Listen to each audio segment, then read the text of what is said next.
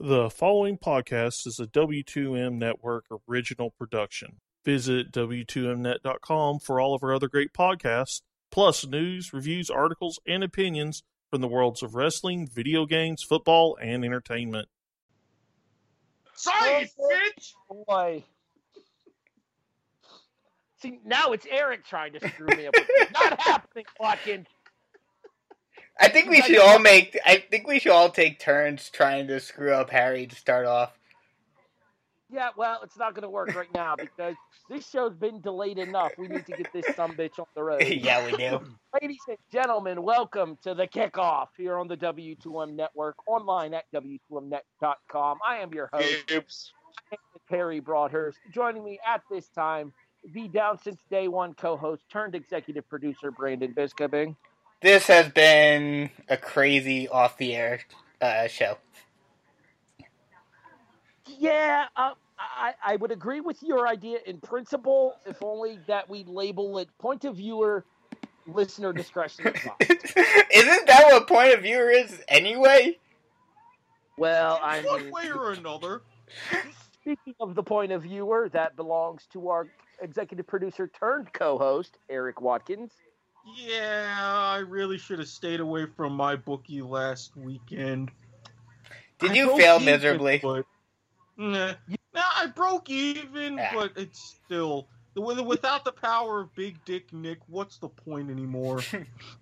You got too overconfident after you actually had a good week to start the postseason. You sucked all of the regular season, but one good postseason week and you think you're invincible. It goes straight to your head. Yeah, yeah, I know, I know. It was Straight fun to the while it lasted. And, and and speaking of that, Harry, don't forget who your uh, regular season champ is.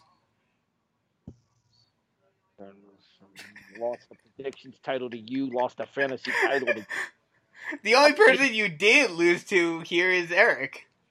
That is true. Buffalo did beat Jacksonville, so I got that going for me. Who didn't beat Jacksonville Erik's this season? What won the does game that of life. matter? In Erik's And- defense, with his stories, he wins the game of life. True. Thank you, and especially And- after last night. And that voice you just heard is the chairman of the W2M network, Jason Teasley. Or the champion, whichever you want to call me. The chairman, thank you. Fuck you. Goodbye. well, that only took about four minutes into today's show. Thank you. You, you Uh, know you're gonna get railed on all of next year about both of these, right? Yeah, but next year Buffalo might not suck, and my team has an actual legitimate chance at making the college football playoff as well. I know, I know. Rant forthcoming later, I'm sure. Anyway, it's Hold time- on. Sidebar, sidebar, real quick sidebar. You wasn't the the uh, zookeeper that got attacked for having trying to have sex with the gator, was you? was not. I know better. Uh, Although I did find out that there is a guy in Pennsylvania who was an emotional support alligator, and now I'm trying to talk Christine into getting one. You definitely should. I think so. I Now want we it. I talk- want an emotional support penguin. Harry, you get an emotional support alligator. I think you would be legally required to move down here. Because seriously, that is the most Florida thing I've even heard. Not even. This is coming from our resident Jacksonvillian. It's time to talk about the best and the worst of last week in the NFL since college football is over. It's time for studs and duds. Erik, you lead us off as per usual. Well, well, uh, uh, for for a certain team that wears blue that I can't stand, I do have to give them some credit. While on our last week's show, I picked one particular running back of theirs that should really step up and have a big day for them to have success. There was another one that shined. Uh, as one chiseled Adonis nicknames him, Sony PlayStation Michel. Literally running right through and scoring three touchdowns. It's like I wanted to watch that game so desperately, but once it gets to 21 7 and they can just grind down the clock like that. It, it's like, what's the point? I'm just gonna go to Netflix, and that's what I did. But Sony Michel, just for that performance, you have to be my stud of the week. Uh, I feel dirty. I've had cleaner moments than that in motel rooms in the last two minutes. I, my apologies to the girls that you only lasted two minutes with. yeah, really. Look, Brandon, no, the last two minutes of me saying Oh, that, fair enough. you wouldn't know anything about my stamina, and especially if you were to go on. family show. He was said about to go on a full on runs rant there. He says that he runs marathons. That's his stamina. He he's training for the Boston Marathon. In Jacksonville? Okay. Brandon Oh, the Gate Stud. River Yeah, one. The right Gate River You one. train in the heat. Re- remember, I'm going. I'm guys- going last. You train. No. You, you train in the heat. You, to prepare your body for the endurance that you must must overcome. And overcome. And overcome. I hate all of you. Jason Stud. His And stud is overcome. Brandon. My stud is Michael Thomas. I mean, the kid is a freak and single handedly put the Saints on his back, marched him down the field. Um, I mean, 12 catches for 171 yards and one touchdown. I mean, that's that's wide receiver one numbers by a long shot. That that puts him in the at least com- conversation of top five wide receivers in the game right now.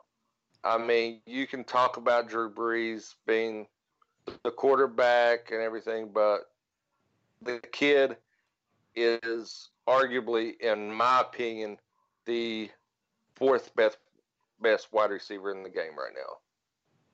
And based on AB's performance this year, I wouldn't be surprised if you could go ahead and move him up into that top three because this was an incredibly disappointing season for Antonio Brown in Pittsburgh. Mm-hmm. Um, I, His I last think I, in Pittsburgh. I think I saw the stats there. If I'm not mistaken, um, like second or third in the league in receiving yards this year for Thomas. I don't know. I haven't. I, I'm looking at Florida Man on Twitter. Those are some great tweets. Brandon Stud. Uh, so does this sound familiar to you, Harry? Former Bills, uh, former Bill goes off on a tear in the playoffs for a different team. You're gonna have to be more specific. Uh, that would be one C.J. Anderson, who went for 123 yards and two touchdowns for the Rams this in the divisional round. Okay, I'll bite. When the hell was C.J. Anderson a Wait, Bill? I thought had, I thought C.J. Anderson was on the Bills for a bit. we had C.J. Spiller. Oh, you're right. You're right. Look, if, if if you're going Bravo, Brandon. if you're if you're going to bring up former players on teams of us members here and hosts on the podcast, the Rams have Dexter Fowler Jr., which means that they should be favorites to win the Super Bowl. Fair enough. Come the trading Um, deadline. Come the trading deadline every year. You get a Jaguar. You get a Jaguar. You get a Jaguar. Go ahead, Jason. Thomas finished sixth with a 14, 1405. Uh, top three, real quick. Uh, Julio with 1677, Hopkins 1572, and surprisingly, this one surprised me. Mike Evans at 1524. Well, that's because Mike Evans was like the only weapon that the Buccaneers really Mhm. had that was damn. And they Uh, actually running played up- well in the beginning of the season with Fitzmagic. Rounding out the top five was Tyreek Hill, uh, 1479, Juju at 1426. Which kind of tells you what I meant about Antonio Brown here when the number two in Pittsburgh is in the top five in the NFL. And you'll notice that Antonio Brown's name is nowhere to be listed there. He is ninth with Okay, so that's 1297. well. Ben did lead the league in passing yards, though. hmm So it would make sense that there would be two Steelers in the top 10. All right. So Brandon went with CJ Anderson. I'm going to kind of expand upon that, but not by going with the obvious choice of Todd Gurley, who, in addition to CJ Anderson's 123 and two scores, added 115 in a score of his own. I'm going to give my stud for the week to the Los Angeles Rams offensive line. 48 carries on the ground, 273 yards rushing as a team to 50 for Dallas. And you know what's even more painful? The Cowboys season average for rushing yards per game defensively 95. And and it's even more surprising in this day and age where the rushing game you don't really see many teams getting a lot of rushing yards. I mean, I don't even know how many 200 plus rushing yard games did we get this year. Not many. Well, I'm more I'm more curious to see how many games that we have where two teammates were each over 100 yards because I guarantee you there probably weren't many of those. No. Now, look, this really shouldn't surprise anybody because if you all went on YouTube or Bleacher Report and saw the latest episode of Gridiron Heights, this was Sean McVay's game plan the entire time. He even referenced the 1918 Dayton Triangles. You should have seen this coming from that. Can I just state that my pick for point of impact last week for the Rams was Sean McVay? I've been shot down in terms of getting a point for that, but I still think I should. Look, I was in favor of you using that as an ace in the hole when it comes to tiebreakers, so don't go blaming me. All right, let's flip the script and move over to the other side of the football. Let's talk about our Dutch for the week. Erik, now, uh, usually, when you have a very high power, very dependable quality receiver, you expect them to make big plays. Granted, it doesn't happen all the time, but when you got a guy driving for the win, like Big Dick Nick was in the dome, Alshon Jeffery, what happened to your hands? It was right there. Catch the ball. Keep things going. Screw with the rest of the playoffs for everybody else. I, I, I get you're human, but that doesn't stop you from being my dud. Just make the little catch. Just the one. That's it. You had a great game otherwise. Brandon, yours ties in, so you'll go next. Yeah, my my dud for the for this week is the entire Eagles team after the first quarter. They score 14 points to take a lead, and it looks like Big Dick Nick is gonna do it again. And then the next three quarters occur, and they proceed to get outscored 22 zilcho for the next three quarters. Could have Um, been 23. yeah. That way I would have covered the spread. Thank fuck I was able to have the foresight to place my first ever first half bet. Philadelphia plus five and a half. Boy, did that help salvage things. Where did you place that bet at, Erik? Well, where else? On my bookie. You go to mybookie.ag, use promo code PAT, you earn a 50% bonus on your first deposit. Now, even to make things even better, you don't just go to my bookie to place your bet. You go to the Action Network, actionnetwork.com slash Pat. Go download the Action Network app. Track all your bets from your favorite sports books. And if you know a thing or two about football, enter Pat's contest. Play for free for championship weekend. Answer a few questions. You get enough points, enough questions right. You could be walking away with three grand. I'm just saying. Hashtag for the brand. but Hashtag, hashtag, we need a sponsor. Yeah, really. but yeah, I mean, how do you go from looking like, you know, the Super Bowl team that you were last year, looking like Nick Foles can do it again, make a miracle again, to just completely and utterly crapping the bed? Well, you go from that to looking like a bitch in a matter of a couple of hours. Sometimes that happens. Yep, pretty much. Uh, to the entirety of the Philadelphia Eagles organization, man cards, please. Jason Dud. Well, my dud is somebody that I, I really hate to give a dud to. If you look at the stat line, stat line looks impressive, but the three touchdowns, three of the touchdowns he threw, I think he threw three. Pretty sure he did. Well, two of the touchdowns he threw came in garbage time. And that, sir, is Mr. I, I gotta have a kid to I gotta have enough kids to make my own football team, Philip Rivers, who looked good. First drive drops a nice dime to Keenan Allen for 43 yard touchdown. You think that everybody starts buying in that the Chargers are going to dethrone Philadelphia, I mean, um, New England? And um, yeah, the, the New England, Belichick put on his hoodie and Brady pulled up his turtleneck and wasn't having none of that. Um, even though Rivers did go for 331 yards and three touchdowns, most of the touchdowns were in garbage time. He did have one interception. He they he just had that offense looking pitiful the first three quarters.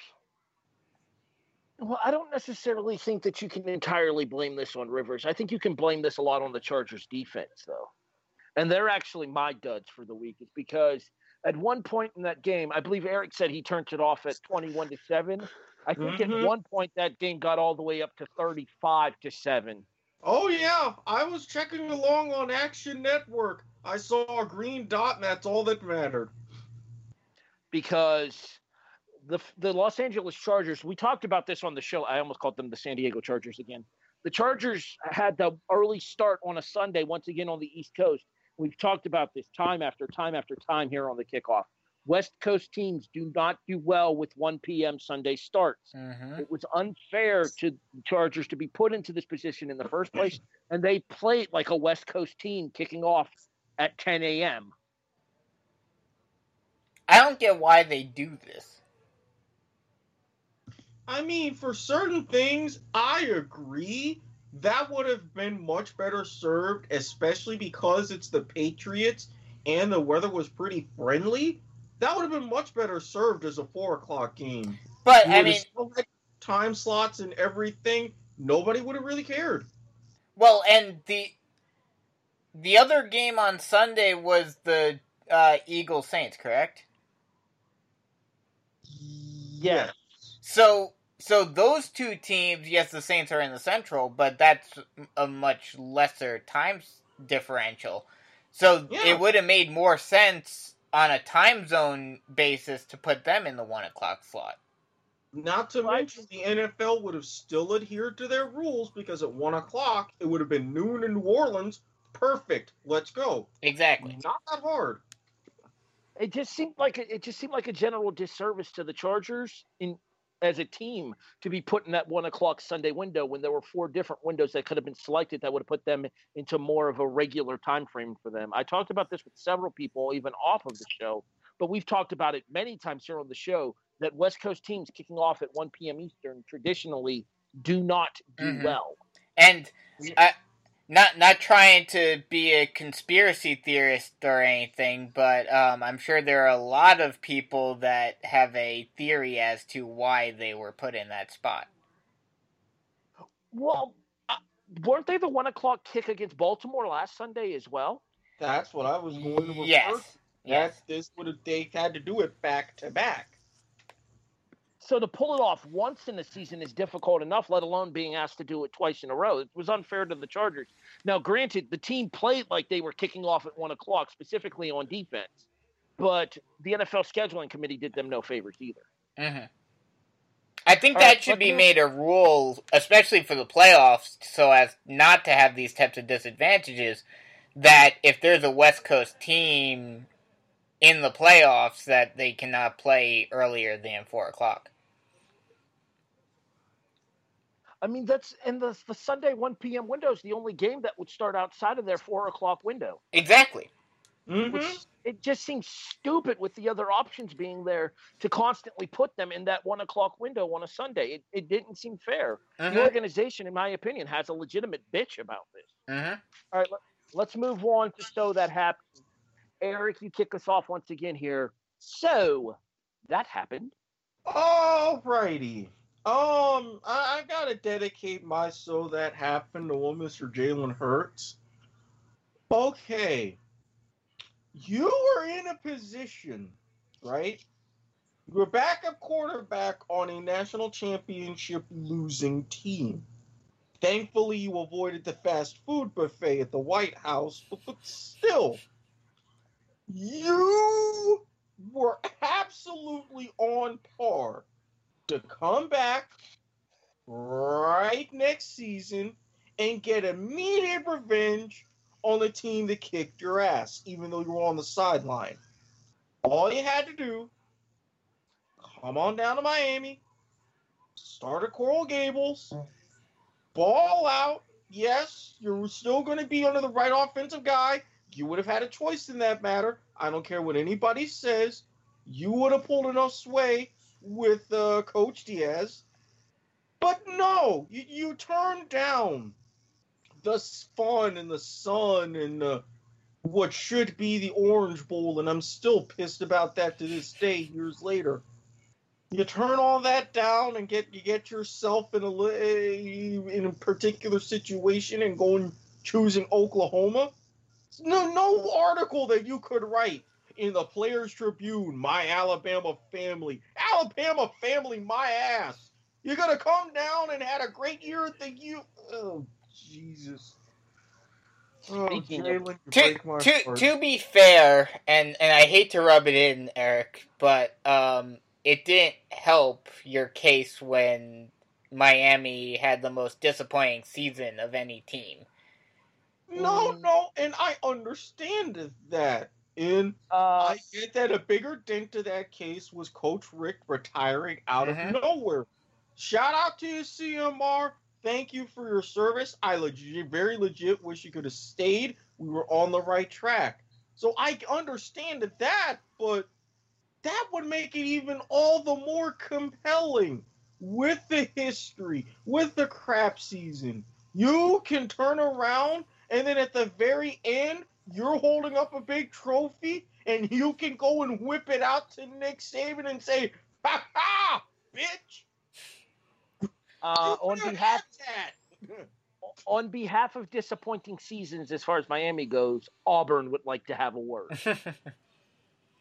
yes, yes, yes. But I think another thing, I, I think to your point, Erik, I think that's what he's trying to do, but uh, in a much more direct way. I think he thinks because of Kyler Murray leaving, um, he think. Uh, I'm assuming he's got some sort of agreement where he's going to be the starter at Oklahoma. He thinks that Oklahoma gives him a better chance of getting to a national championship and beating Alabama directly.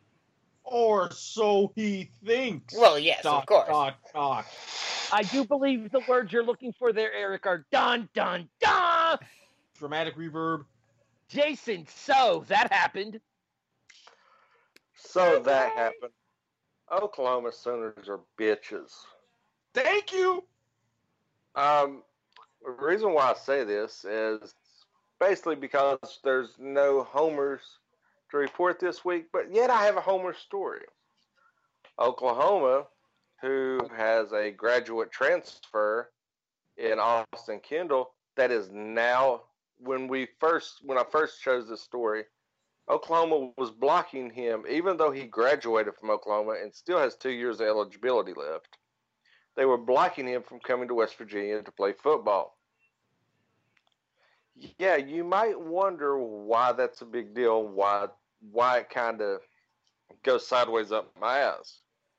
Uh, one is I'm a West Virginia fan. If you have never listened to this show, you probably never know. If you listen to this show when the college football's going on, you'd probably think I'm an asshole because I picked West Virginia for just about everything. I was I was the the pure definition of homer.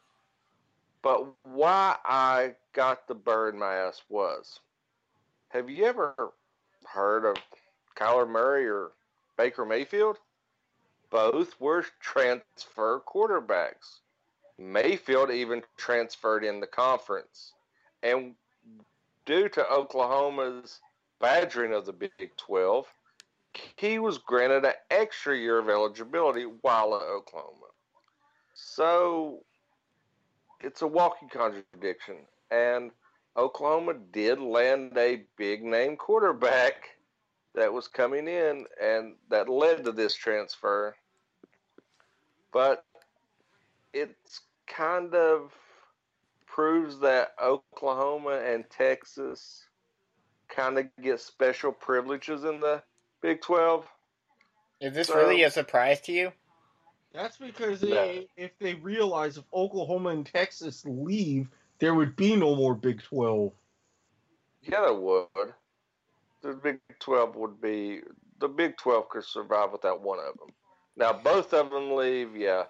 But if Texas was to leave or Oklahoma, either or, the Big 12 will still flourish and still be a Power 5 conference. And I'm- I'm not so sure about that.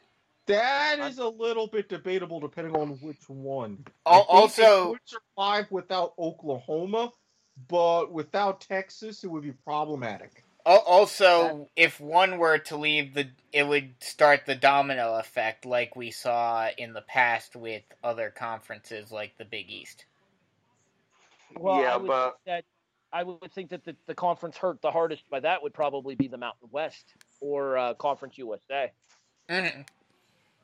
just because I, I think the American Athletic would be out of the scope of the Big Twelve. Then again, West Virginia was a Big East slash American Athletic Conference. Well, member. not necessarily because one team that I've been actually two teams that I've been saying should go to the Big Twelve are in the uh, American.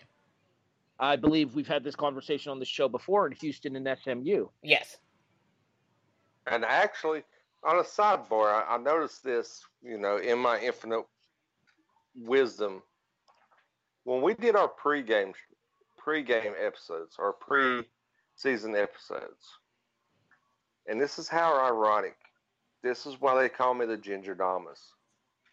Who was my pick to be the non-power five team to cause a ruckus? Does anybody remember? Houston. That's correct. Who is now the head coach at Houston? Yeah. True. Dana Where did Holgorsen, the former from? coach of West Virginia. Hey, if you keep running in circles, you'll end up right where you need to be at the beginning. Brandon, so that happened. I, I think this is one of the first time. Now, granted, mine is kind of you know, if you want to say that it's college football related, it's kind of both. So, but I think this is one of the first times that all of our so that happens have been college related so far. Um, but Kyler Murray has declared for the NFL draft. Now, he hasn't officially declared that he is going to play football. He is still basically hedging his bets there, saying based on pretty much based on where I get picked, I'll decide where I want to go. Which uh, it'll be interesting to see how uh, how that impacts his draft stock. But fir- first off, where do you guys think he should go? And secondly, does this impact how both both on the college and pro side how football and baseball teams handle these two these dual sport players?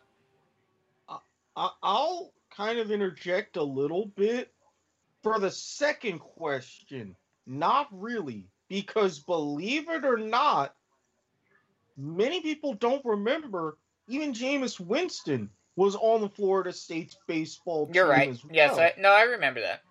Yeah, he was quite a successful reliever, had a great fastball, but that was just kind of discounted.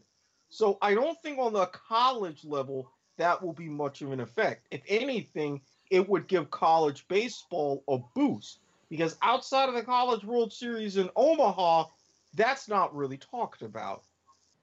Which is a sad state of affairs Mhm. because college baseball has actually gotten thoroughly more entertaining over the years here, especially now, in, in my opinion, as they're allowing the kids to use the wooden bats again. oh yeah. I completely agree. When they started transitioning from the metal bats to the special metal bats that acted like wood ones, hmm now to the wood ones, it's been fantastic because it's now more real baseball. And also, it's an easier transition to both the summer leagues and and eventually into the MLB system.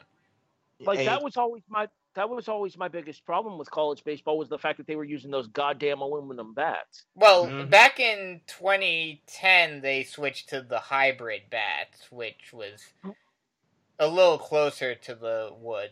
Granted, and when they started to, s- to switch away, like Erik said, when they started to switch away from the uh, from the straight aluminum bats to using the more aluminum metal, the aluminum wood hybrids, the the, uh, the combos kind of.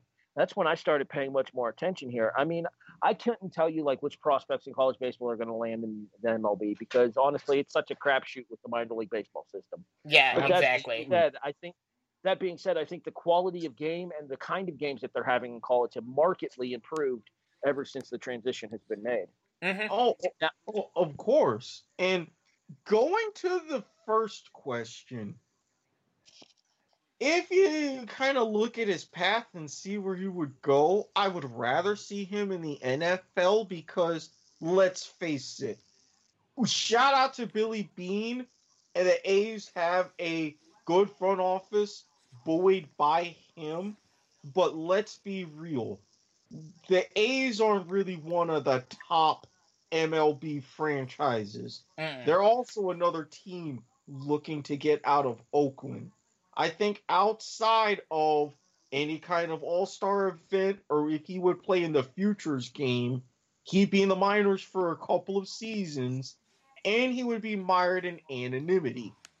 So I think for him, granted, it's a much bigger risk to his body, but the NFL would be a bit of a bigger payoff going down the road. Well, that's the that's the thing about the difference between baseball and football is that football it's a bigger toll on your body, but you get more guaranteed money up front and you're in the mm-hmm. pros, the the true pros right away.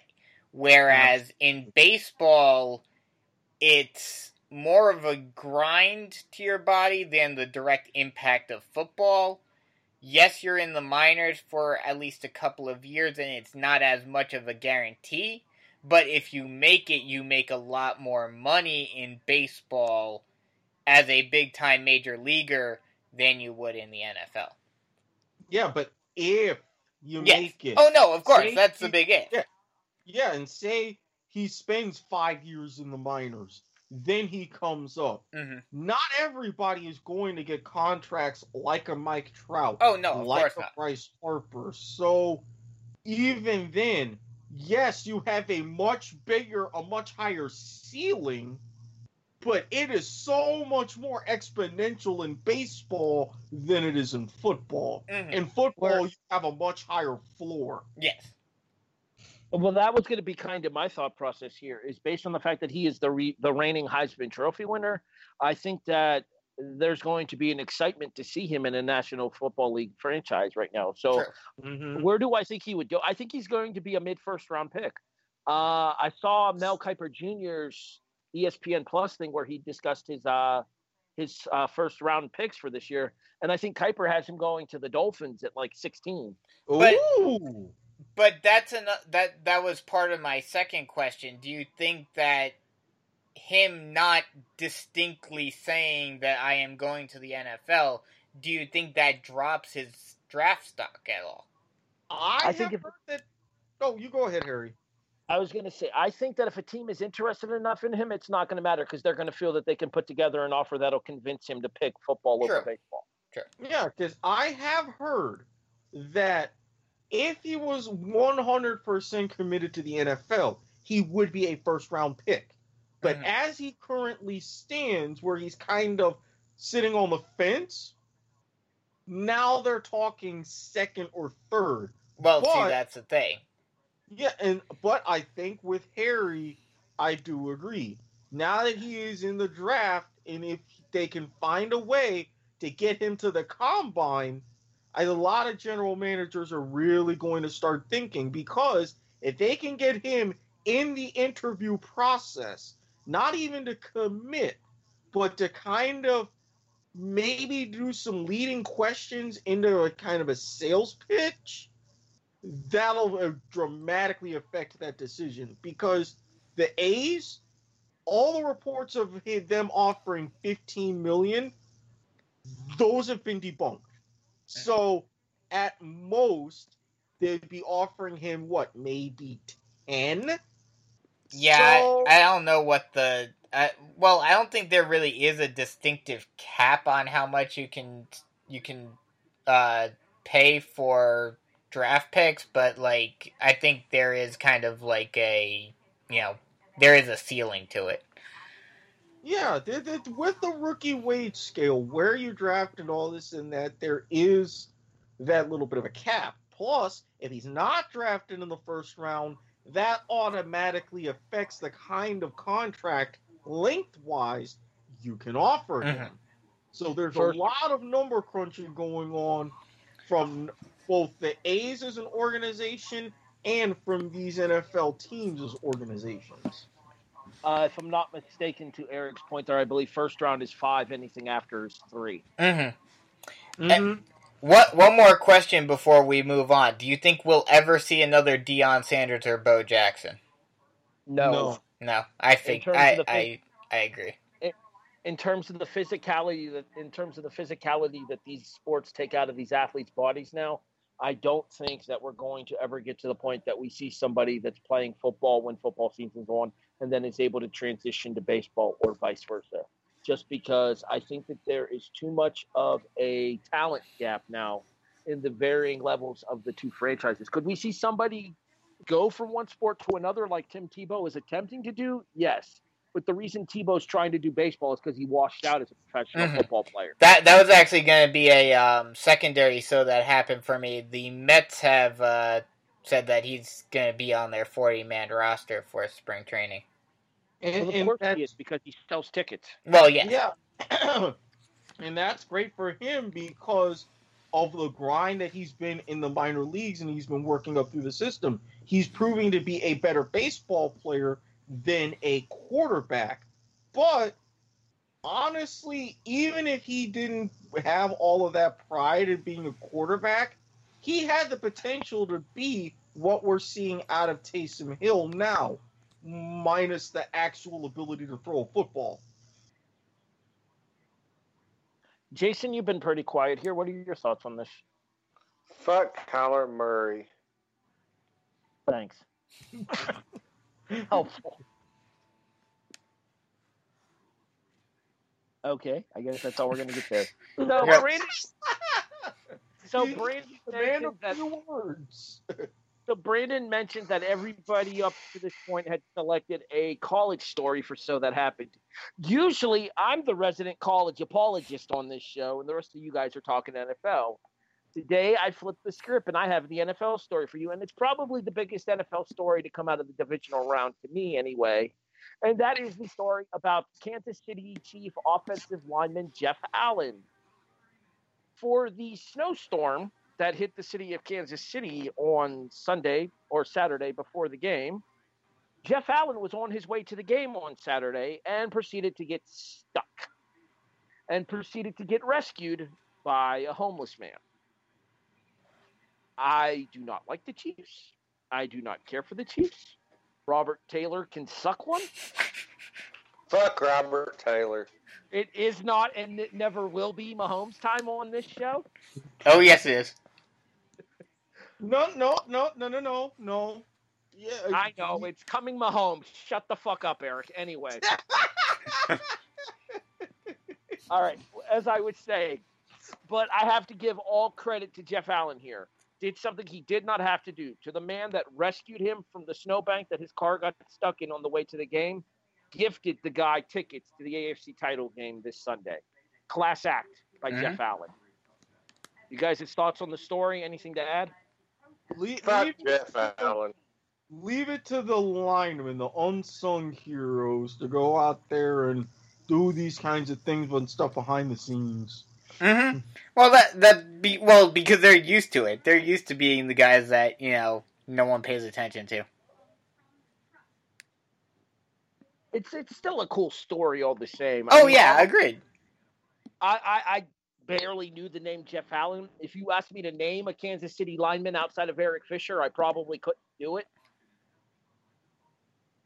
I, I think that doctor, but I think he plays on the defensive line, doesn't he? I, gee, I couldn't name the starting lineman on uh, their defensive side either. I don't pay enough attention to the Chiefs. We'll talk Fuck more about Chiefs. what's going to happen. We're going to talk more about what's going to happen with Kansas City a little bit later on in the show when we do our series predictions for the conference. that was right. Laurent Duvernay Tardif. What he said. Mostly because I'm not sure what he said. no, that's his name, Laurent Duvernay Tardif. Uh, uh, Québécois. Beans and disease to you too, Erik. Is that the MD that's on their defensive line? Yes. Okay. At least I got that much correct. I got that going for me. I'm not I'm not hitting complete triple zeros over here. so let's talk about point of impact from last week, shall we? Let's do it. All right. Oh, the Kansas City versus Indianapolis game, the point of impact player was selected to officially be Damien Williams. I actually outright selected Williams. Erik took the Kansas City running backs. Since I picked Williams specifically, I got the point. The New England and Chargers game, we've all agreed that the MVP for that game was Sony Michel. Erik took James White. He got half a point for White's performance out of the backfield but not a full point because of the fact that Michel because Michel was actually the one who had the, the big game the big game on the ground running for three touchdowns. The New Orleans Philadelphia game, we've officially decided to award the player of that game to Michael Thomas. Erik selected Michael Thomas, he gets a full point. The Rams and Cowboys game, we officially gave it to CJ Anderson. Brandon had Todd Gurley, which sucks to be Brandon. Yeah, yeah, yeah. Right, right position, wrong, Wrong guy. player. Pretty much the same thing as Erik, just without the receiving yards to back it up. Yep. At least my player caught some passes. 15 of them, a divisional playoff record, I believe Jason pointed out to me before we started the show. Jason, Mhm. is that correct? that is correct. So, an impressive performance by James White. He looks to reiterate that performance once again at six o'clock on Sunday. However, instead we st- we talk three thirty on Sunday, as it will be Fox for the Los Angeles Rams at the New Orleans Saints. Erik, who is your impact Ram for this game? Mine is going to be Jared Goff. Can he overcome fading down the stretch in his last performance in the Superdome, which was of that wild and crazy 45-35 game? And can he really get back to that early season form? He's gone a few games without a touchdown pass, and he's looked not quite rookie year bad, but definitely more mediocre. While the Saints are proving to be a tougher, more intimidating defense as the time goes, you can still get into a shootout with this team. It's going to be tougher, but Goff really needs to step up in the passing game. That way, any sort of ground performance will be a bonus rather than a necessity. Brandon. My my impact player, I'm gonna go impact player and then uh, one extra. My impact player, I have to agree with Erik. It's gotta be Jared Goff. Not only is it, you know, like Erik, said, he started to fade down the stretch in the game last week, but also this is the furthest they've ever gotten in the playoffs. This is his first time in a championship game and it's in the Superdome, which is notoriously hard to go into and win. So he's gonna have to keep his his uh, nerves intact. He's gonna have to really focus if they want to win this game. And also, I'm gonna say an impact uh, person as well is gonna be Sean McVay because same as Goff. It's his first time in an M- NFC championship game, and they're really to have to be focused and show that they're that they're for real in this game. Jason. They got to be who we thought they were. Exactly. Mm-hmm. and don't let them off the hook. Jason, who's your impact ram? My impact ram. I'm gonna go with C.J. Anderson. Todd Gurley's knee is being reported as not not being 100. percent I think that they're they're going to uh, use Gurley sparingly. So I'm gonna go with Anderson to, to have another big day. I have a very bold prediction to make here for my impact player because I'm going to do something that we usually don't do here. I'm going defense. The Rams do not win a shootout against the Saints. The Rams do win a defensive game, and it is on the shoulders of one Aaron Donald to make sure that it is said defensive game. Donald has to control the line of scrimmage and has, has, has to put pressure on Drew Brees and to keep Alvin to keep Alvin Kamara and why am I drawing a blank Marvin name? Melvin Ingram. Mark Ingram the third, All right, all right, Mar- right. Melvin Gordon. Mark Ingram the third silenced. It is going to be imperative that the Los Angeles defense dominates the line of the scrimmage if the Rams have any chance of winning this game. Therefore, my impact Ram is NFL sack leader Aaron Donald. Brandon, let's move over to the other side here. Let's talk about the New Orleans Saints. Who's your impact Saint? My impact saint is going to be Michael Thomas. He has to have another huge performance like he had this past week against the Eagles. Obviously, Drew Brees is going to be another big guy to look out for, but if Michael Thomas can have another huge game like he had this past week, then the Saints are going to be on their way to another Super Bowl. Jason. Um. Yeah. Hmm. I'm I'm trying to think because I, I, the direction I want to go in, I will not get any points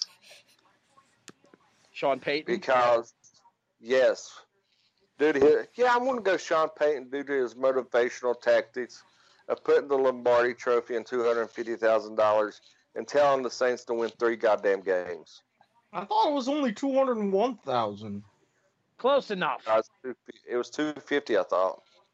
Try, That try, was a quarter for me. trying to continue Bounty Gate, I see. No, he wasn't telling people to go after people with that. He was telling them to. in a, in a one one B, I'm gonna go with um, I'm gonna go with Hill.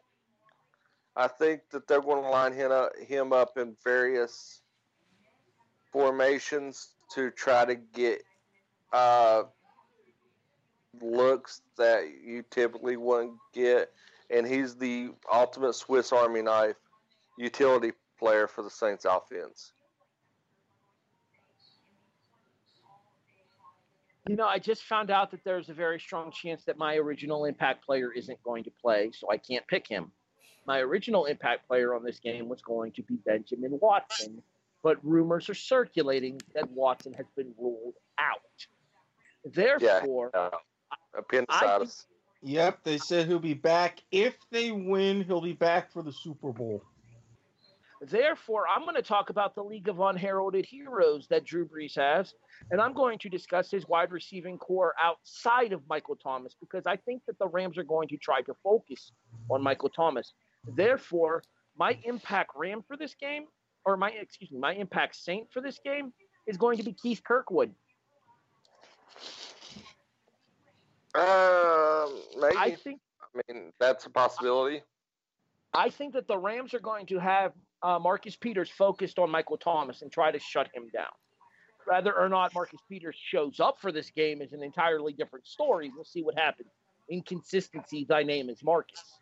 That being said, Kirkwood and Tommy Lee Lewis are two of the names that have been out of absolutely nowhere this year who have helped combine to help Drew Brees become once again one of the NFL's top quarterbacks and the NFL's most accurate quarterback this year. Kirkwood and Lewis both have to have big games. I think Kirkwood has a bigger game, even if the Rams attempt to shut down Michael Thomas. Erik, who do you got? I'm actually going with a little bit of a tandem.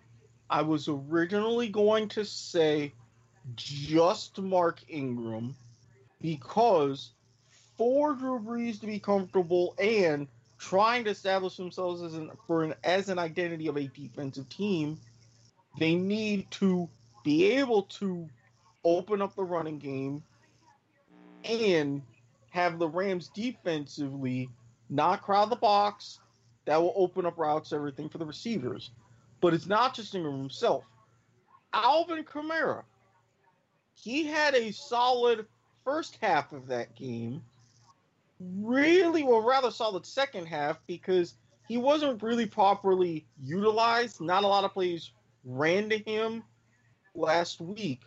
But if he can, if they go into that situation offensively again, and he can take advantage of the few touches that he does get, give himself the opportunity to get even more touches, tempo, tempo, tempo. More things will open up. Not to mention, you saw the dime that he was able to catch from Taysom Hill. Come on now. I'm going to state for the record, Erik, that since you picked a combo instead of one, you're only eligible for a half point there. That's fair. I'll take a half. I get full. I get full points though, right? Depending on how Sean Payton's performance does. Well, I also took uh, Taysom Hill, who's going, who with Ben Watson's going to be out, is going to be in that utility player slot All right, then tight how, end position. Then how about I write down Hill as your impact player then, so that way you have more of an eligibility chance. Fair? Okay, we'll we'll go with that. Okay. We move to the six o'clock game on Sunday as the AFC Championship sees the New England Patriots traveling to Arrowhead to take on the Kansas City Chiefs.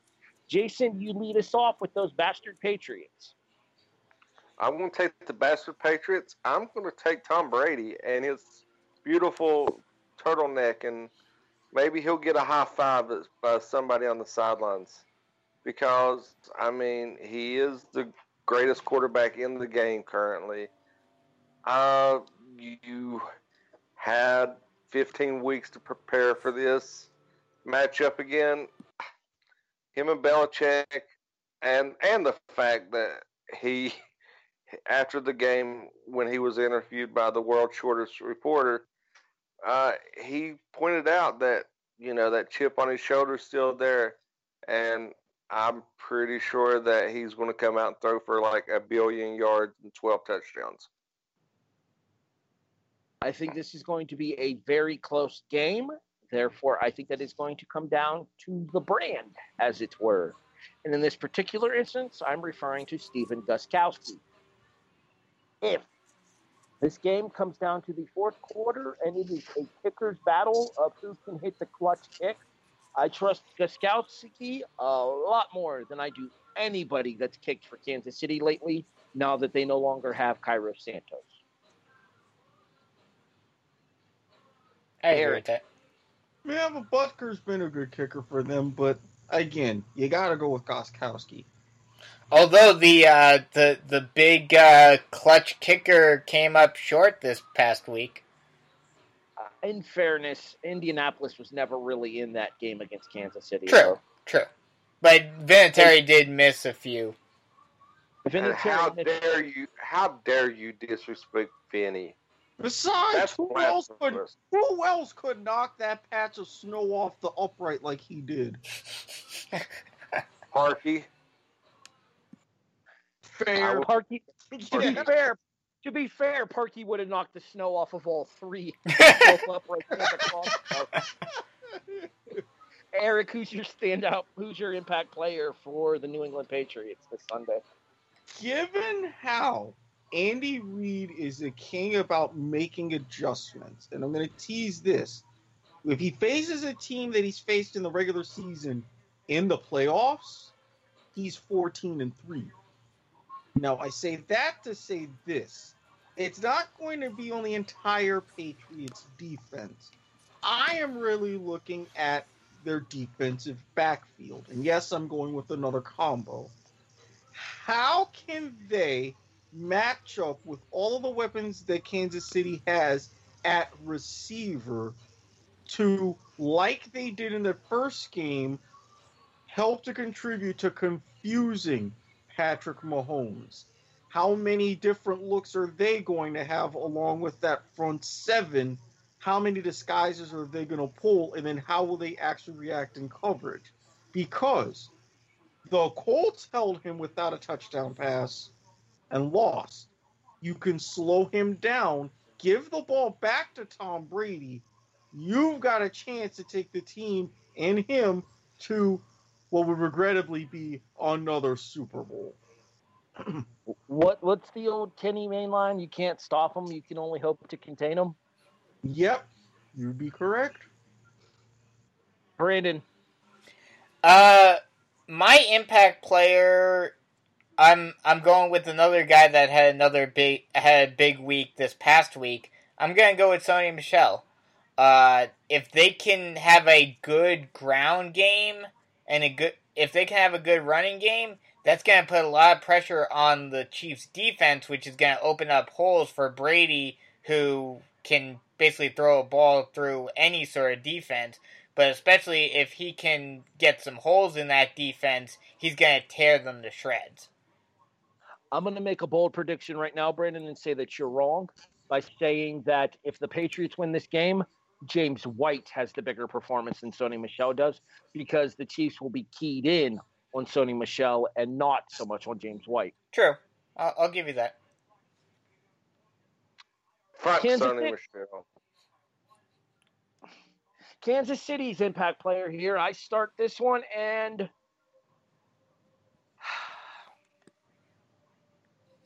you know what? You know you got to do it. you know you, got it. You want to do it. I don't want to. I don't want. I don't want the point if I'm correct either. I'll take it if I'll want. take it too. I think we're probably all in agreement on this one. I'm not. You know what? I'm going with Tyreek Hill. I am in agreement with that. So it's two against Tyre- two, I guess. Then. Yeah. I, I, I think that Tyreek Hill is the deciding factor here. I think Tyreek Hill is going to have to break at least two long touchdown passes because it's, not, it's all going to come down to the YAC.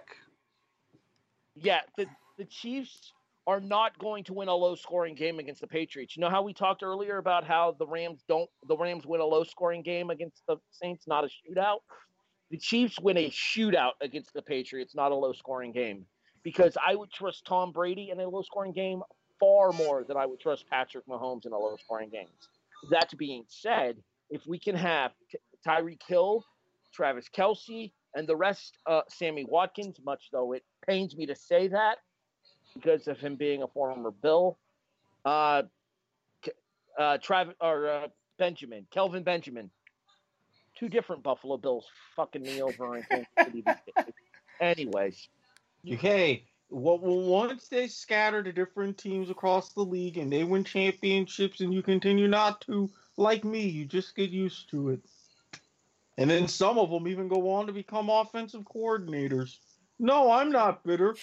I want to punch people, but I'm not bitter. Just real quick here to, to wrap this up here. Jason, since you're in agreement with me here, I'm going to have you speak next as well here. Uh, buy or sell that the Chiefs win a shootout, not a low scoring game? Uh, I want to sell that because the Chiefs aren't going to win.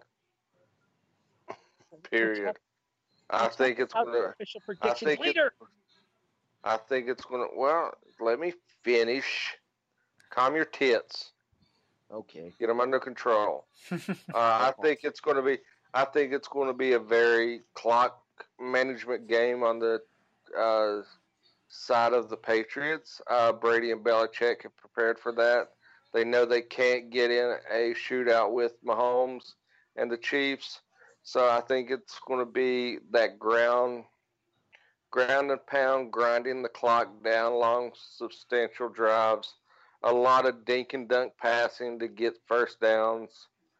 So I, I think that the only way the Chiefs have a chance is if they try to have a track meet with New England, which I don't see Belichick happening. All right, Erik, go ahead. Robert Taylor will love you forever. Shall, shall we do our little thing, Erik? Yes, yes, indeed we can. Do, do you want me to ask? guys the- do- gonna- if you guys are going to stroke each other on air, I'm going to go ahead and sign off. no, shut up, Jason. No, no, no. J- I, I, I'll ask. Okay. I'm looking up at the clock, and I, I, I can't quite read it. But, Brandon, what time is it? I believe it's Mahomes' time. It, it is. Hashtag it's coming Mahomes. But I want, but from my perspective, I'm gonna see this, and I'm gonna talk about this more and get it together. But given the weather, and given how he performed in the weather last week, Mahomes' five worst games by QBR are the five coldest games he's played in. Now, again, I'll get into more specifics in the weather later on, but I think that's going to be a factor. Now, if he can improve upon his performance in the snow last week, be comfortable, and hopefully Kansas City's had one or two outdoor practices throughout the course of this week to help get him acclimated. He can do that and help with the mitigated level of speed that he's going to have, while it won't be a shootout, it will be a moderately scored game, and he gives himself a great chance. But if they if the Patriots can exploit his weaknesses like the Colts tried to, then it's going to be problematic. Yeah, I mean, go ahead, Brandon. Yeah, um, he and, and I'll put a little um extra um plus one for uh, Andy Reid here. Uh, but this is another big moment for Mahomes to really prove that he is what everyone, especially all the Chiefs fans, are saying he is.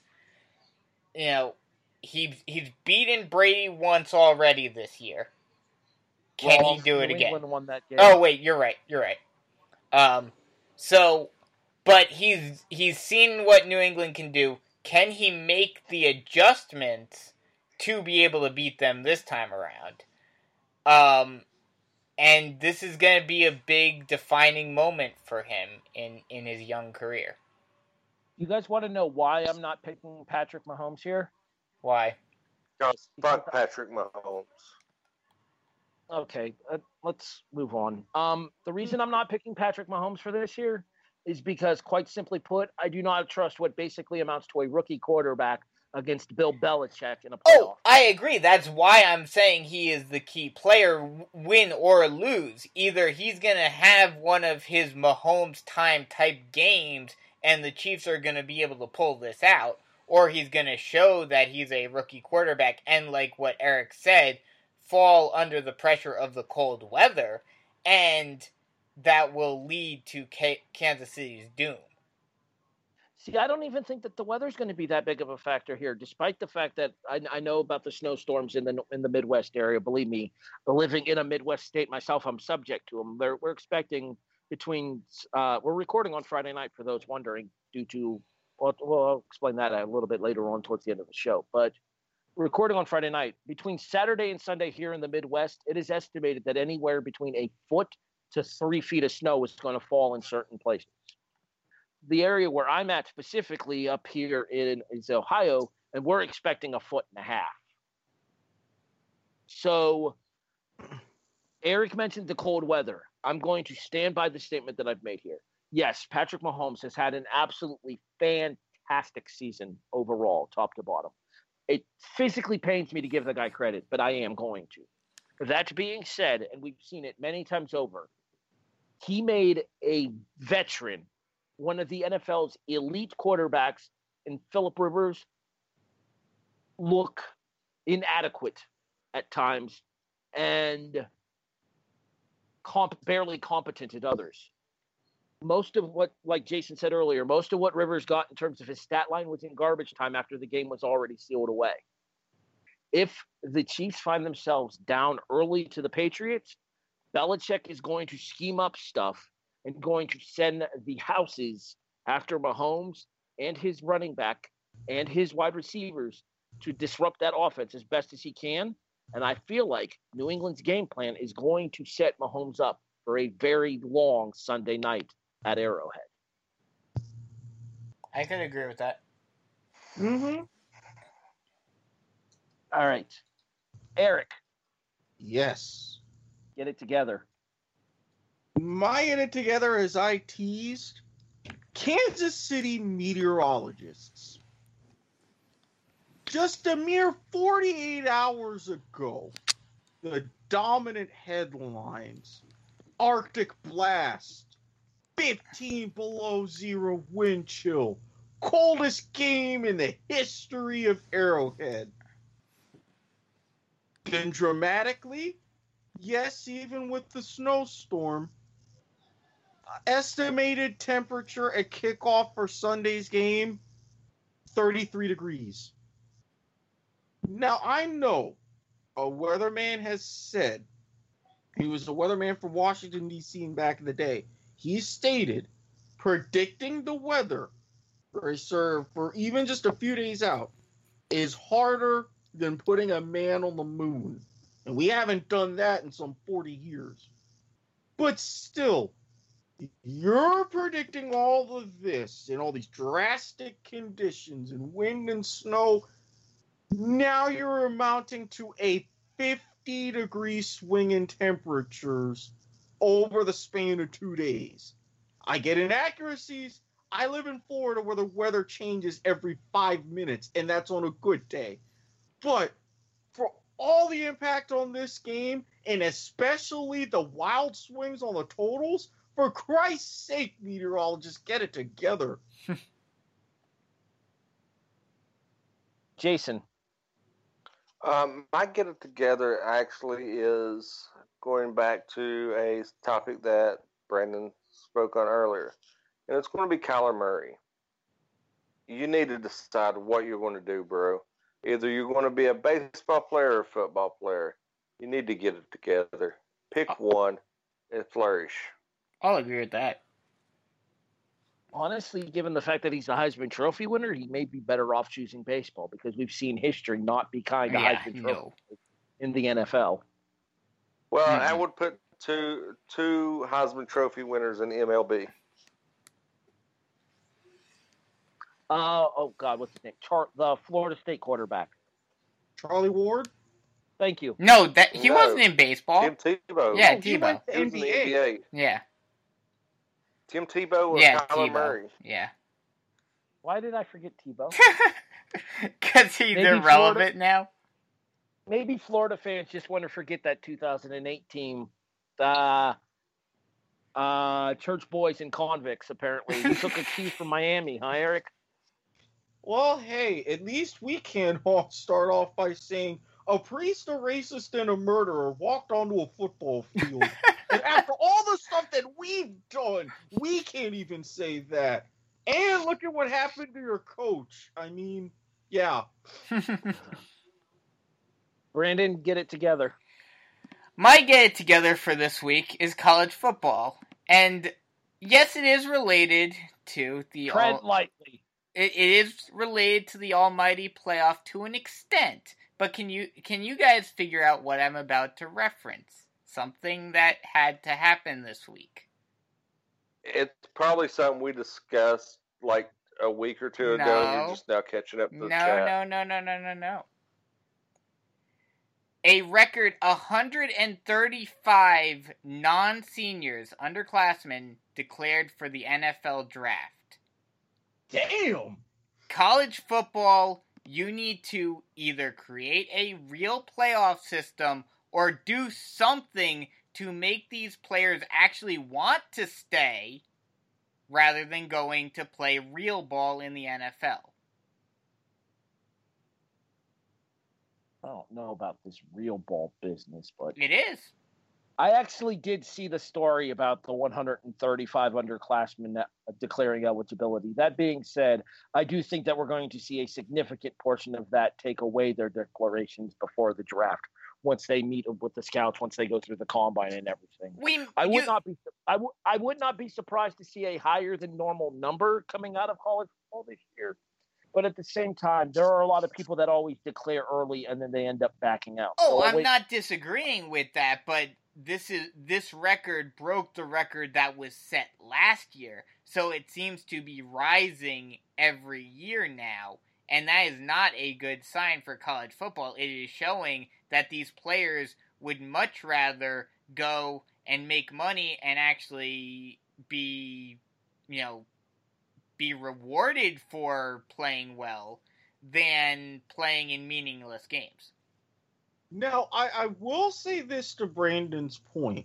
Number one, look at all of the immediate hype surrounding Trevor Lawrence. We talked about, and I've mentioned, how executives saying, oh, if he could come out right now, he would be the number one overall pick as a true freshman. Number two, these next couple of years are going to be very telling because not just from the perspective of the NFL, with these other leagues like the AAF starting this season, and especially if that gets a year under its belt, if these players will see alternatives and see these other leagues as a springboard to the NFL, which for a couple of them they're trying to be, that would give more incentive, even if they don't even declare for the NFL draft or they declare they don't like where they stand. Well, they just leave college and go and go and play in one of these other leagues. That would lessen college football potentially. I don't know how much, but that would further Brandon's point. The more alternatives there are, the more viable the alternatives, that would put at least a very small crimp into things. I can see where you're coming from in terms of the AAF, the XFL, and the Freedom Football League, which again I don't think sees the light of day as far as playing an actual game. I am That- not agree with counting that. that whatsoever. Mm-mm. That being said, I do agree with you in that I do think that the more options that are out there, the more likely we are to see an, an effect on the players in college football. Mm-hmm. Therefore, I would not be surprised to see the NCAA pass down some kind of legislation where you have to stay a minimum, where you have to stay a minimum of three seasons. I thought that was the case No, already. That that's the current rule. You have to be three years removed from your graduating high school class. Well, then, what are you saying that they're going to do to incentivize these players that aren't staying already? Though, what is there that can be done other than uh, short of short of pay to play? What what else can be done? Well, at least for some of them, actually make it to where they're actually playing for something. I mean, a lot, Okay, a lot of these play players. you okay, okay? To your point, Brandon, you want to play for national championship? Don't go to Louisiana Tech. Well, some players don't have. There's a lot of players that don't have that choice, where they're not highly touted coming out of high school. They don't get the the big name uh, schools looking at them, but then they excel in college, and instead of playing in not, in meaningless games, they're able to go into the NFL and not only make money, but actually be playing for something. What I so would it's, say, it, it- it's basically like a restructuring to where it's similar to FCS Division Two, Division 3 Mhm. You do have some situations where certain conferences have one or two bowl games, like the Celebration Bowl in the FCS. Do something more like that, but you have an overarching playoff. Mhm. That being short of pay to play, you're right.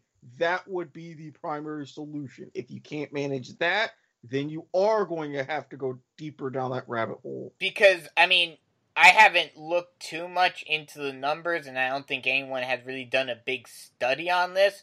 But I think a lot of the big time college basketball players, if they have an opportunity to win a national championship, they may stay an extra year instead of disagree. jumping to the NBA. Eh, n- not Strongly disagree entirely. at- strongly disagree at major universities. At universities that aren't necessarily your traditional powerhouses, i.e., your Gonzagas, your your teams in the Big Mhm. East, Villanova being an example, although they had three freshmen declare for the draft last year after winning the national title. Well, that was after winning the national championship. They they they got and there. have- they accomplished what they wanted. Yeah, but see, here's the thing. That's your you're already seeing that with those subversions now. You have basketball player take a million dollar internship and already be signed and set up to have a shoe deal so when he's eligible, he can go right into the NBA. The NBA expanding their footprint with the G League. The G League upping their salaries to say, hey, if you want to play right out of high school, rather than go to a college for a year, come play in the G League for a year, then get your call up to the NBA. Mhm. So, with that, they should be looking at something in college basketball like the rumor two or none system that they want to implement so that way that can fix that. Whereas for the football, it's much, much different. If these options pan out, you're going to see football players take more and more of a route as basketball players are able to do. Mhm. Again, with slight tweaks. there's too many there's too many variables at play in terms of the amount of players that are going to declare early for these drafts here. I think that I would rather look at the finalized numbers of how many of these declared names actually stayed declared by the time the draft rolled around. Because out of that 100, uh, what did you say it was 135? Yeah. Well, I would say at least, I would say at least a third of that, at least 40, will how, pull their names out of contention for the draft. how many pulled out last year? Because I remember, I, I think when I read the article, it said 110 or somewhere around there for last year. I would have to find those numbers, and that's not something I'm going to have time to do while we're on air here, Mm. since we're about to wrap up with our Yep. predictions. But I can try to have those numbers for you, but the next time we do a show. Okay. All right. My get it together goes to. Hold on. I have to find my cue here. I lost my place on the chat because we spent time talking about this college uh, college football discussion. Ugh. My get it together goes to Jerry Jones and specifically the Scott Linehan situation with him firing the offensive coordinator in Dallas. Um, offense wasn't your problem during the course of these two playoff games. I would say that if you guys had a problem with your the course of your playoff games this year, it falls more on the shoulders of your head coach Jason Garrett than it did on Scott Linehan. Because you could clearly see, and we talked about this earlier when I talked about the Rams offensive lineman being my stud for the week. 273 yards rushing to 50, and yet they kept giving Ezekiel Elliott the ball against the Rams. They kept giving Ezekiel Elliott the ball against the uh, against the Seahawks, even though the Seahawks were shutting down Zeke as well. Prescott is the one who won those that game for them against Seattle. Prescott's the one that kept them as close into the game against the Rams as they were, only losing by eight points. I don't think that this is necessarily just a Scott Linehan thing. I think that this is more of a Jason Garrett thing. And I think that there are a lot of Dallas Cowboy fans that will agree that while it's nice to be able to get to these divisional playoff games, this team is not going to go much further with Jason Garrett in charge. Well, I think Well, I- I think a lot of that, um, where the blame goes, depends upon who's making the play calls on the offense. But I would, it, I wouldn't be surprised if that's Garrett having a hand in that as well. I I don't necessarily know because if you look at Garrett's body of work, if you match that to Cowboys' expectations, I agree. But at the same time, say you get rid of Garrett, who are you going to bring Yeah, in that's that's a big issue. to be able to deal with Mike Jerry? McCarthy. You really think Mike McCarthy's going to put up with Jerry Jones? I think that to have the Dallas Cowboys job, I think Jerry Jones, in order to have a coach with the national clout that McCarthy does, I believe that Jones would be willing to be a little bit more hands off. I oh, come the- on! You really you- you're talking about a man who has a weekly radio show. Not only In- that, but also Mike McCarthy, I would think at least, yes, the Cowboys have some pieces, but over the last 20 years, they have hardly done anything and and they just seem to be cursed at this point. Does he really want to go and risk his legacy in the dumpster fire that is Dallas? Plus, you're also dealing with, yes, an extremely simplistic offense, but a limited quarterback. You saw how things were even wearing down in Green Bay with Mike McCarthy and Aaron Rodgers, who is more talented and has a much better arm and a lot of those tangible qualities. So that would be taking an even further step backwards. I don't like the timing of this situation because it's hard to find a replacement, but at the same time, Linehan was your biggest contributor. Now the real question is, if they do find someone to make the proper tweaks, can Dak step up? Mhm. If he can, he'll get a good chunk of money. If not, then he'll be destined to be a career backup elsewhere. He'll, he'll be Tony Romo, Romo oh. 2.0. Yeah, Oh, I'm going to state for the record, I fully expect Dak not to be the starter in Dallas come 2020. The start of the 2020 season, not the 2019 season, the one that'll start in September, but the mm-hmm. following September, 2020, Dak Prescott will not be the starting quarterback for the Dallas Cowboys. Wow. hey, I can't I can't argue Harry's point. That's extremely realistic. All right, let me let me get the notebook out because it's time for our predictions. We go to the conference championship round of things here. Brandon and myself both went three and one straight up, four and zero against the spread last week. Boom.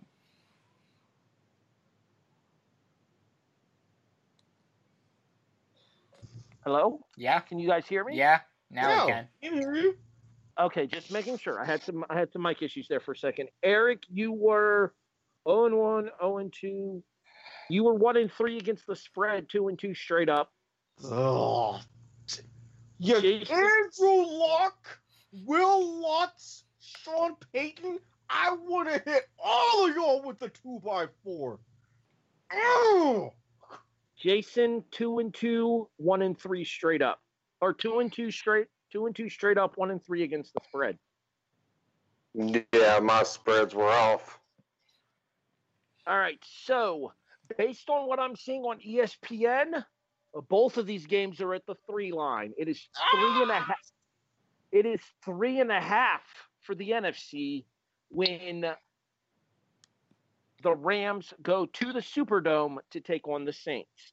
Three and a half for the for the state for the Saints. Three and a half for the Saints, home favorites in both games. I- I, I think I have to take the Saints here. Yes, the Rams are a good team, but like I mentioned before, they're a young team. It's the Superdome. The Saints have been playing great. Um, yeah, Saints are gonna win this one. Uh, do they cover three and a half? Yes. Oh yeah. Final score. Um, I'll say 28-17. Erik, NFC title game. as soon as I saw that these lines were set at three apiece and they haven't hovered much, this would be way too dangerous. I'm probably going to be kicking myself for this. But from what I have seen from the Saints the past month, they're going, they've been a much more defensive team. Their offense has struggled even at the Superdome. With everything going on, I'm picking the Rams. Final score.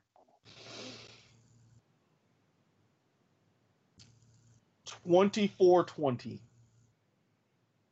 So they actually cover the three and a half in the other direction. Mm-hmm. If Barely. they would have been, if they would have been favorites, they would have covered. Mhm. Mm-hmm. Jason, I'm taking the Rams 45 to 42. I'm with Jason here. I think this game is a shootout. I think that this game is going to come down to another offensive fireworks show like what we saw in the regular season between these two teams. 45 35 there. I don't think it goes quite that high here, though. I think the Saints win and advance to the uh, to the Super Bowl 38 31, thus covering the three and a half. In the AFC Championship game, it is Kansas City minus three against New England. Brandon, Yeah, I mean, I would love to see the Chiefs win, but I think uh, Reid shows what he always does, and Belichick shows what he always does, and the Patriots win. Um, I'm gonna go 35-21.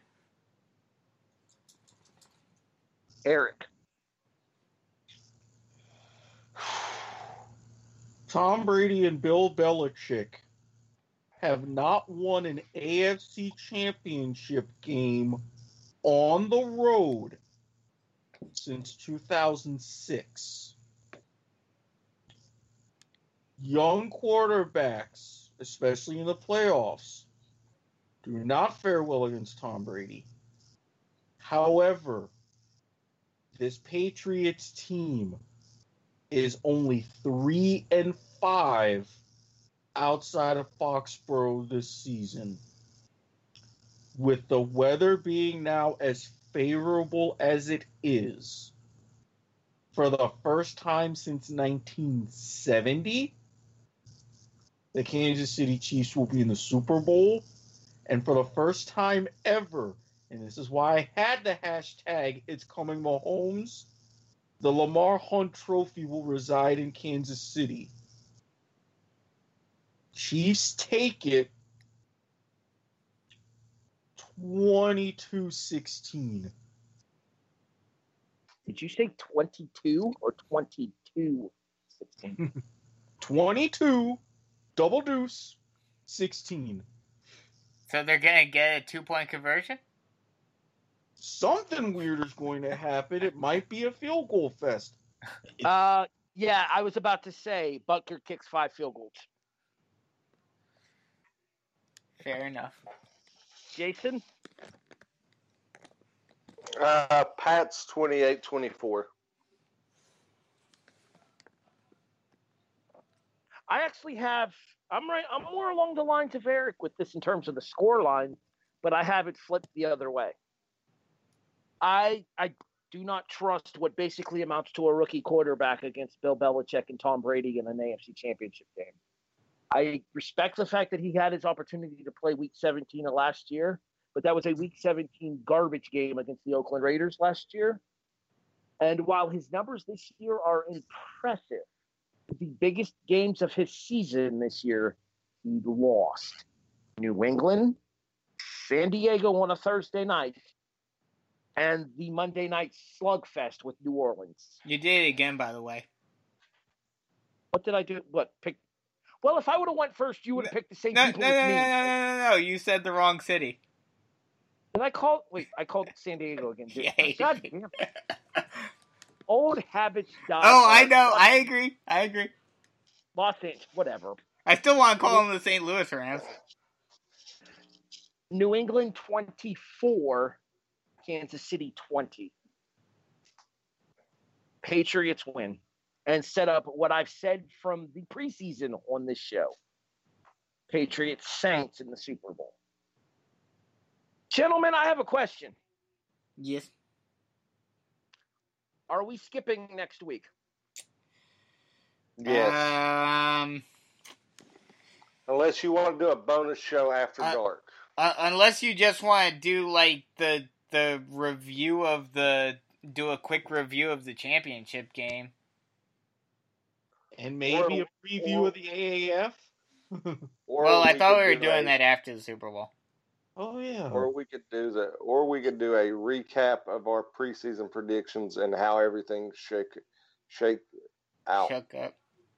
I mean, yeah, I could go back and listen to the college episode, but unfortunately, I don't think we ever got. I don't think we ever really got an NFC and an official playoff prediction episode on tape. We didn't on tape, but I think we sent our predictions to you. We I- did. I would have to search. That Yes, you would. would be. I don't. Yeah, I don't. I don't know that I have those. I'll have to look into that. Um, I'm going to state for the record that odds are. Let's be honest here, people. The Pro Bowl game is the one next Sunday. No one fucking Cares. cares.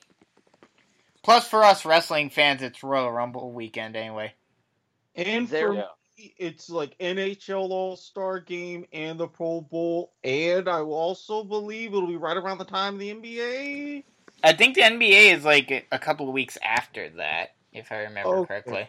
So, yeah, yeah, I, I've got other things to do that day, and All right, fuck the. Let's not I'm do it. for tutoring. So, The kickoff is going to take a Pro Bowl break, but I'm going to break the news to Jason and Brandon now of something that Erik already knows. We will discuss the conference championship games by doing studs and duds on the following Wednesday's episode. Okay. Erik, shall shall we tell them what we discussed and make it official? oh God. Oh, oh, oh, It is. Yeah. It is the kickoff super prediction spectacular. We are going prop bets up. Oh yes, you told me. You Super told us about this. you- yeah, you told us about this. Let's go. Well, let's I, let's- let's all make it official to the listeners.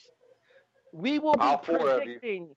We will be predicting all four of us twenty different things about the Super Bowl. Everything from the coin toss, whether it lands heads or tails, and who wins it, all the way up to and including your Super Bowl MVP winner and your final score for Super Bowl Fifty Three on February third. Are you gonna give give all you these to us beforehand, or are you just gonna shoot 'em- shoot 'em at us on the fly? Um, I will probably have a list for you guys beforehand, so you have time to think about it. Oh, that Just makes it because- and I'll fun. give you. I will give you a hint. If you are on the Action Network app, they have already released the line and certain betting tips for one of the props that will be discussed. I'll go ahead and tell them it because I know which one you're referring to, and this is one that Erik and I came up with. We're going to go over under on the length of the national anthem. Mm-hmm. They released Oh, who's singing it Who's singing it? last night. Oh, so she. Oh, yeah. That that's going to definitely be over because and they and Fox is going to promote the hell out of it because of the Mass oh. Singer. It's on Yes. There, there. If you read the article, there's arguments either way with her singing style, trends on the over under in recent years. They really break that down. Again, Action Network. If you wanna make money off of this, that's the place to go. Hashtag Green Dot City. All I'm going to say is I, I will tease you guys with this here. Over under line straight up and against the spread. MVP heads and tails for the opening kick. Various things that we'll see during the game. For example, this is one that, that Erik and I put together.